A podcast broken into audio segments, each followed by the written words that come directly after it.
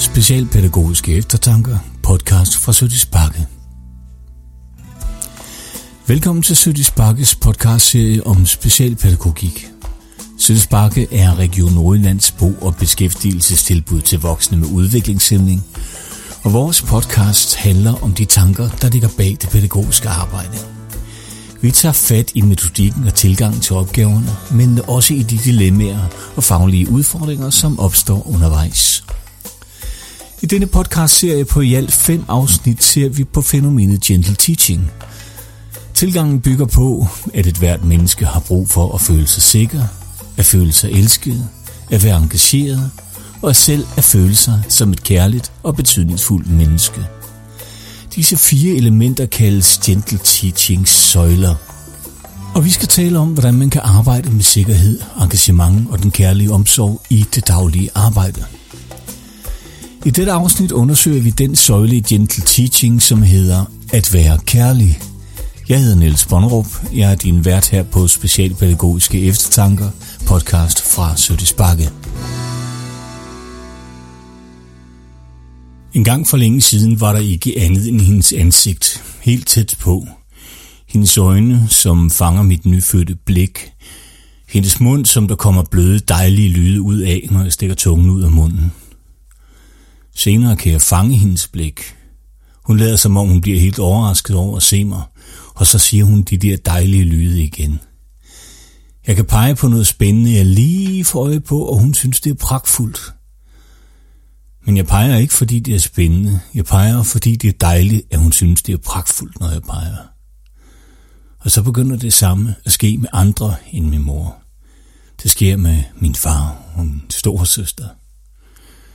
Og pludselig kommer man i børnehaven, og alting er meget stort. Men en af de store piger kommer hen med et glas kakaomælk og en kanelslejl. Hun blev glad, da jeg tog imod det og kiggede på de voksne. Og de voksne blev også glade. Et par år senere begynder en lille dreng i børnehaven. Jeg viser ham, hvor Lego-klasserne står, og vi sidder sammen ved kasserne i timevis, mens han holder op med at græde. Og her 50 år senere står man så i den lokale revy og synger en meget lang vise om den lokale kreditforening. Ikke fordi visen er specielt god, men fordi vi nu engang byder ind med det, vi kan her i byen. Gentle teaching er en af de få tilgange, som forstår, at et givet psykologisk udviklingstrin ikke udtrykker en begrænsning, men en måde. Måden jeg er kærlig og betydningsfuld på, når jeg er 3-4 måneder, bliver en anden, når jeg er 4-5 år, og en anden igen, når jeg er voksen. I de første år er spejling, øjenkontakt, turtagning osv. centrale i måden, man er kærlig på. I de næste åringer er spejlingen blevet til imitation af roller. Turtagningen er blevet til komplekse sociale samspil, og øjenkontakten skaber baggrundsmusik til de historier, som man begynder at fortælle og høre om, hvem man er, og om den plads, som man har taget i verden. Apropos visesang. I den Gentle Teaching folder, som kan downloades fra sotisbakke.rn.dk, skriver John McGee om at være kærlig. At være kærlig betyder at ville gøre noget for andre og opleve, at det bringer dem glæde og lykke. En person, der lyser af kærlighed, føler varme over for andre og ønsker, at de også skal føle sig sikre og trygge. En person, der føler kærlighed, lærer at bruge sine øjne, sprog og hænder til at være kærlig. Omsorgspersonen skal vise, at hun glæder sig over signaler på kærlighed, et smil, et glemt i øjet, en hjælpende hånd. I det følgende diskuterer tre medarbejdere på Sødis Bakke, hvordan man kan arbejde netop med det i forhold til en fiktiv case. Hovedpersonen hedder Jens Jørgen, kaldet Sjønne, og Sjønne findes altså ikke i virkeligheden. Sjønne er 38 år og en meget stor mand. 120 kilo og særdeles muskuløs. Han har et dejligt smil til overs for alle, han møder, kendte såvel som ukendte personer. Han kan være tilbøjelig til at tale meget højt, helt uafhængig af afstanden af den, som han taler til, og han har næsten altid en mening om, at personalet spilder tiden i modsætning til ham selv, der altid er på vej til noget vigtigt. Sjønne er gået i almindelig skole ind til 3. klasse, men har nu som regel foretrukket at gå skiftende pedeller til hånde med forskellige ting snarere end at følge undervisningen. Hans familieforhold er lidt kaotiske.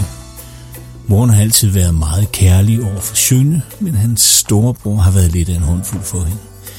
Han har ved flere lejligheder bedt Sjønne gøre ulovlige ting for sig, stjæle cykler og knaller der, lave automatbræk og sommerhusindbrud. Og for 10 år siden blev Sjønne således dømt for et overfald på et ældre ægtepar, som overraskede ham, imens han var i gang med et indbrud på brodernes foranledning.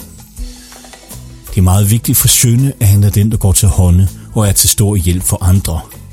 Han går helst i arbejdsmands overalls, uanset hvad han i øvrigt skal, og langt tilbage kan man ane en magtesløs mor, som sønne af sit hjerte gerne ville have kunne hjælpe, hvis han havde haft mulighed for det. Sønne kan være til stor hjælp for personalet, men han er desværre ofte noget usikker på, hvordan man skal aflæse situationen og hvad de andre omkring ham gerne vil. Derfor kan han nemt komme i konflikter. Han har en tilbøjelighed til at mase på og overtage andres gørmål, selvom de ikke ønsker det. Og han kan for eksempel gøre det ved at skubbe rundt med kørestolsbrugere, selvom de egentlig ikke skal nogen steder, eller ved at rydde op i teknisk afdelingsværktøj på sin helt egen måde. Det ligger på mange måder lige for at arbejde med gentle teaching sammen med Sjønne. Det er vigtigt for ham at være kærlig og betydningsfuld, men når han prøver på det, kommer han næsten altid galt af sted. Nogle medarbejdere er selv en del af problemstillingen, fordi de ikke forstår hans gode intentioner. De forfalder til skældud, til rettevisninger, og Sjønne kan tage dette meget hårdt. Og når han bliver i rettesat, så bliver han først vred og skælder personale ud. Men det kan ende i resignation i dagevis, hvor han trækker sig tilbage i sin lejlighed og nægter at samarbejde og komme ud. Journaler lærer ikke af sine erfaringer, og det samme kan man sige om noget af personalet. De bliver ved med at skille ud, selvom det er tydeligt, at der ikke kommer noget konstruktivt ud af det. Men hvordan kan man støtte Sjønne i at opleve sig selv som kærlig og betydningsfuld, uden at han kommer i klemme? Det har vi snakket med tre kolleger fra Sødt Sparke om. Det er Line Kni Boskov, der arbejder på et tilbud for voksne med udviklingshæmning, særlige behov og psykiatriske lidelser. Det er Tina Madsen, som arbejder for ældre udviklingshemmede med demens, og det er Jenny Villadsen, som arbejder på et helhedstilbud for voksne med udviklingshæmning og autisme.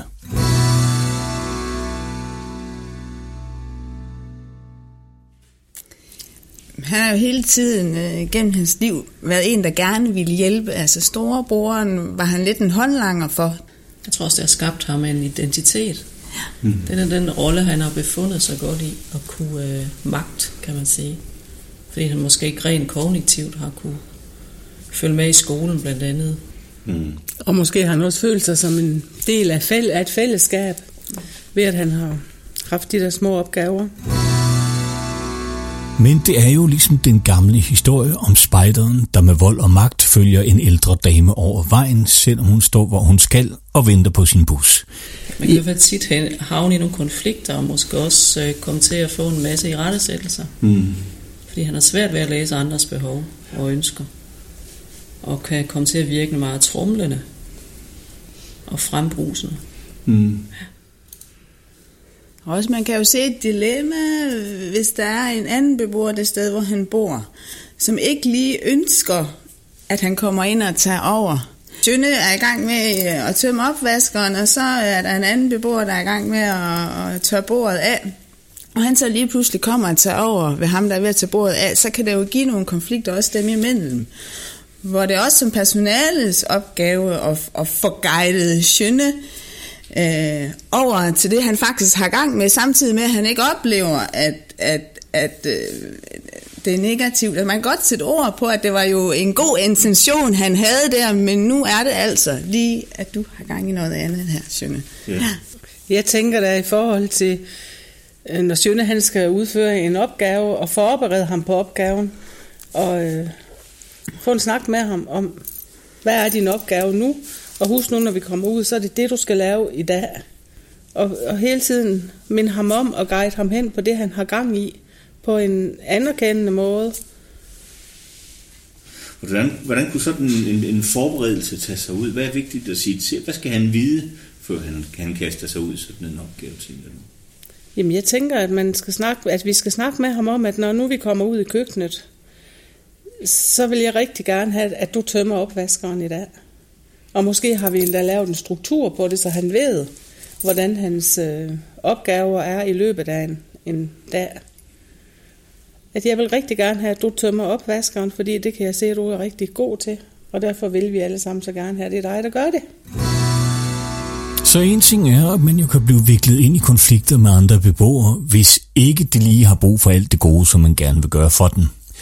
Men personalet er jo også i risikozonen for at blive viklet ind i konflikter, for eksempel hvis de mener, at de skal forsvare de andre beboere, eller nogen kan måske lige fremføle sig krænket over den adfærd, de møder.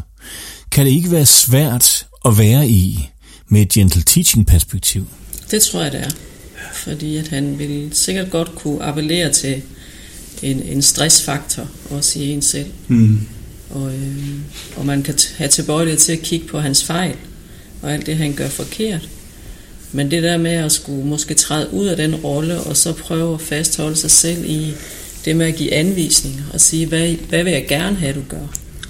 Eller prøv at se, lad os spørge. Altså hjælp ham med at agere i det der sociale felt, der hvor han har brug for redskaber til at begå sig. Så han måske kan blive understøttet og styrket i der, hvor han, han har det rigtig svært med at have den der empati. Og måske gå ind og lave nogle standardsætninger, at når han ryger ud i det, vente om til, jeg vil gerne, eller du, så man ikke ryger der, det skal du ikke gøre. Så man forventer nogle, øh, nogle stopord til nogle guidnings i stedet for.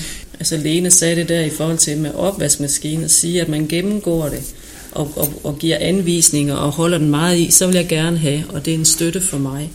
Og måske også præcisere lidt, at, øh, øh, at Kurt har så den opgave, han tør bo af. Altså man bygger det måske op i en slags social story, måske underbygget med, med nogle konkreter, eller noget, noget billedmateriale, eller, eller noget video, hvor man går ind og, og understøtter ham.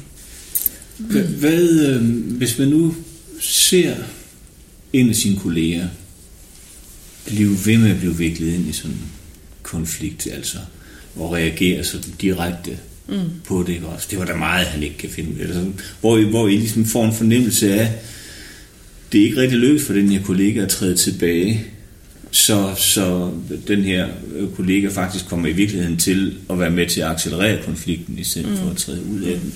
Hvordan, hvordan kan man være gode betingelser for sådan en kollega, tænker I, i den situation?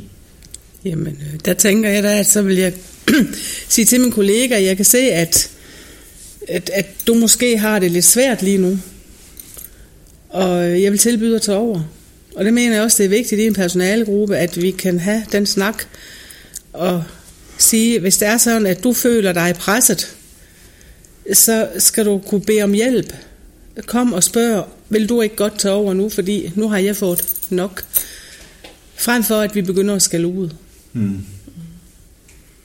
Også fordi man typisk ser, at at når han bliver rettesat og, og øhm, frem for guidet videre, så, så giver det bare en modreaktion med ham. Ja, han, han bliver sur, og nogle gange så lukker han sig faktisk inde i flere dage. Øh, det giver slet ikke noget godt mm. til det her. Så når man ser det også, så er vi faktisk forpligtet til som kollegaer at hjælpe hinanden på vej. Fordi, fordi det, det skaber ikke de bedste betingelser for Sjønne her. Måske endda i en personalegruppe for i tale sat alle de små og øh, gode episoder, vi har, så det ikke altid bliver det negative, der bliver fremhævet. At vi bliver tvunget til at se, hvad er det egentlig, han gør, der er godt. Hmm. Også det der at kunne træde ud og ind af en konflikt. At det skal være legalt, og det er man nødt til, tænker jeg især med, øh, hvad skal jeg sige, beboere, som, som kognitivt ligger højere, at man, fordi man tit bliver fanget lidt, altså ens hjerne bliver lidt snydt også på en eller anden måde i det der, øh, når beboerne er meget verbalt stærkt, så trigger, bliver vi også trigget lidt, eller udfordret på vores, øh, øh, hvad skal vi sige, øh, tolerancetærskel, mm. på at hvor, vi tit spejler jo det verbale spor, så tror vi nogle gange, at, at man kognitivt måske også begriber, øh, øh, hvad hedder det, formuleringer i samme, hvad hedder så noget, øh, niveau. Men at, at, at, at øh, hvad hedder det, den der begribningsevne, den sidder jo et andet sted i forhold til kommunikation, til at forstå det talte ord. Så kan man godt have kopieret nogle standardord, så man virker bedre fungerende, end, end man reelt egentlig er. Ja. Så, og og der, der er vi nødt som kolleger til at understøtte hinanden i, og, og, og give hinanden de der time-outs, og, og, og kunne træde lidt ud og ind af, en konflikt for at blive trænet i os til at, at give guidning i stedet for at give øh, modtryk. Ja. ja. Ja, et ord som modtryk er i virkeligheden nok mm. helt centralt her. Mm. Ja. Men selv med støttende kolleger, gode arbejdsrutiner og lang erfaring, kan man stadig komme i dilemmaer, når hverdagen ruller, situationen spidser til, og man på den ene side skal forholde sig anerkendende og gentle til den ene borger, og samtidig beskytte den anden, som kan være ved at blive kørt over. Men er der nogle bisetricks til, hvordan man ligesom kan berolige sig selv, eller få fastholdt sit opmærksomhed på, nu, oh, nu er jeg der, nu skal jeg ikke længere ud af den vej, nu er vi hvad, hvad? Jeg tænker, der ligger meget det der at kunne agere i det der low arousal, så det ikke bliver en optrappende konflikt. Ja. Men altså bruge nogle redskaber med sit toneleje og sit kropssprog, om at sætte sig ned så det giver en form for spejling. Øh, og der tænker jeg også, det er meget afhængigt af os, hvordan vi i personalegruppen omkring det kommunikerer indbyrdes. Øh, det jeg har oplevet i hvert fald, at, at, at mange beboere spejler sig meget i også det, det der med affektspil, altså i kontekster og stemninger.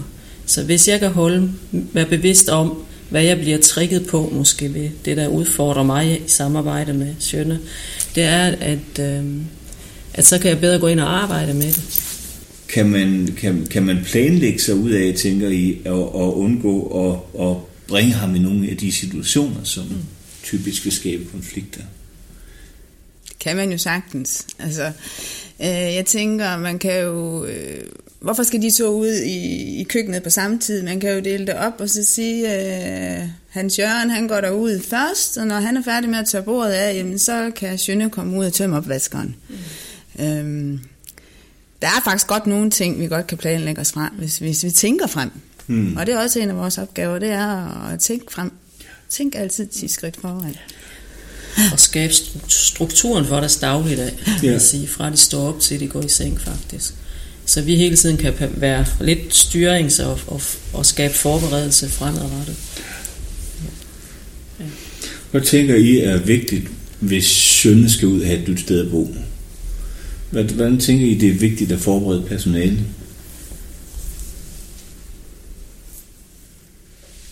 Jeg tænker da, at det er vigtigt, at, at vi kan videre bringe oplysninger omkring Sjønne, og fortælle, hvad for nogle opgaver han har det godt med, hvad han trives med, og hvor der skaber, skabes mindst konflikter. Og at vi også kan videre give det, som der gør, at han føler sig betydningsfuld. Og sætte de gode historier i fokus også. Altså, for, for tit ved ham vil man hurtigt kunne komme til at at fortælle alt det, der kan gå galt. Det skal I mm. passe på. Og, men altså skal fokus til, at det, her lykkes han, hvis rammen er sat sådan og sådan. Altså få fokus på det. Mm. Har I i, i, i, i jeres praksis været ude for, at I egentlig har arvet et, en, en, et rigtig dårligt narrativ, en rigtig dårlig fortælling omkring en, en, en beboer? Mm. Ja. Hvad, hvad, gør det ved jer, hvad, hvad gør det ved situationen, når man modtager sådan en, et, et, et menneske og så en medfølgende øh, problematisk historie? Jamen, øh, det betyder bare, at der har vi allerede forsvarsmekanismer op i øh, personalegruppen næsten, fordi at ham, der kommer nu, han øh, både slår og alting. Altså det er alt det dårlige, vi får at vide mange gange først. Og der skal vi blive meget bedre til at, at, at fortælle alt det positive først. Og så kan der komme et men til sidst. I skal lige være opmærksom på, at vedkommende, der flytter ind, kan altså også måske være udadreagerende, eller har en eller anden problematik, som vi skal være særlig opmærksom på. Så den der respekt også for, at, at øh, hvad er det, der har bragt, hvis man bliver som menneske eller som individ bliver bragt derud, man har behov for at slå, så er det jo fordi, man, man er blevet presset, tænker jeg, ud, hvor ens øh, kompetencer måske ikke har slået til. Ja, afmagt. Ja, og være bevidst om, om de ting. Og sådan sluttede altså denne samtale om at være kærlig og betydningsfuld, i hvert fald i denne udgave af Sydis Bakkes podcast om Gentle Teaching. Og du hørte Lene Knie Bosgaard, Tina Madsen og Janni Willesen. I næste afsnit skal vi undersøge Gentle Teaching-søjlen at være med. Du har lyttet til Specialpædagogiske Eftertanker, podcast fra Sødis Bakke, udgivet af Sødis Bakkes podcastgruppe, Rasmus Johansson, Mette Kjeldskov, Lolita Rosenvingen, Anne Mette Støding og jeg selv, Niels Bonnerup.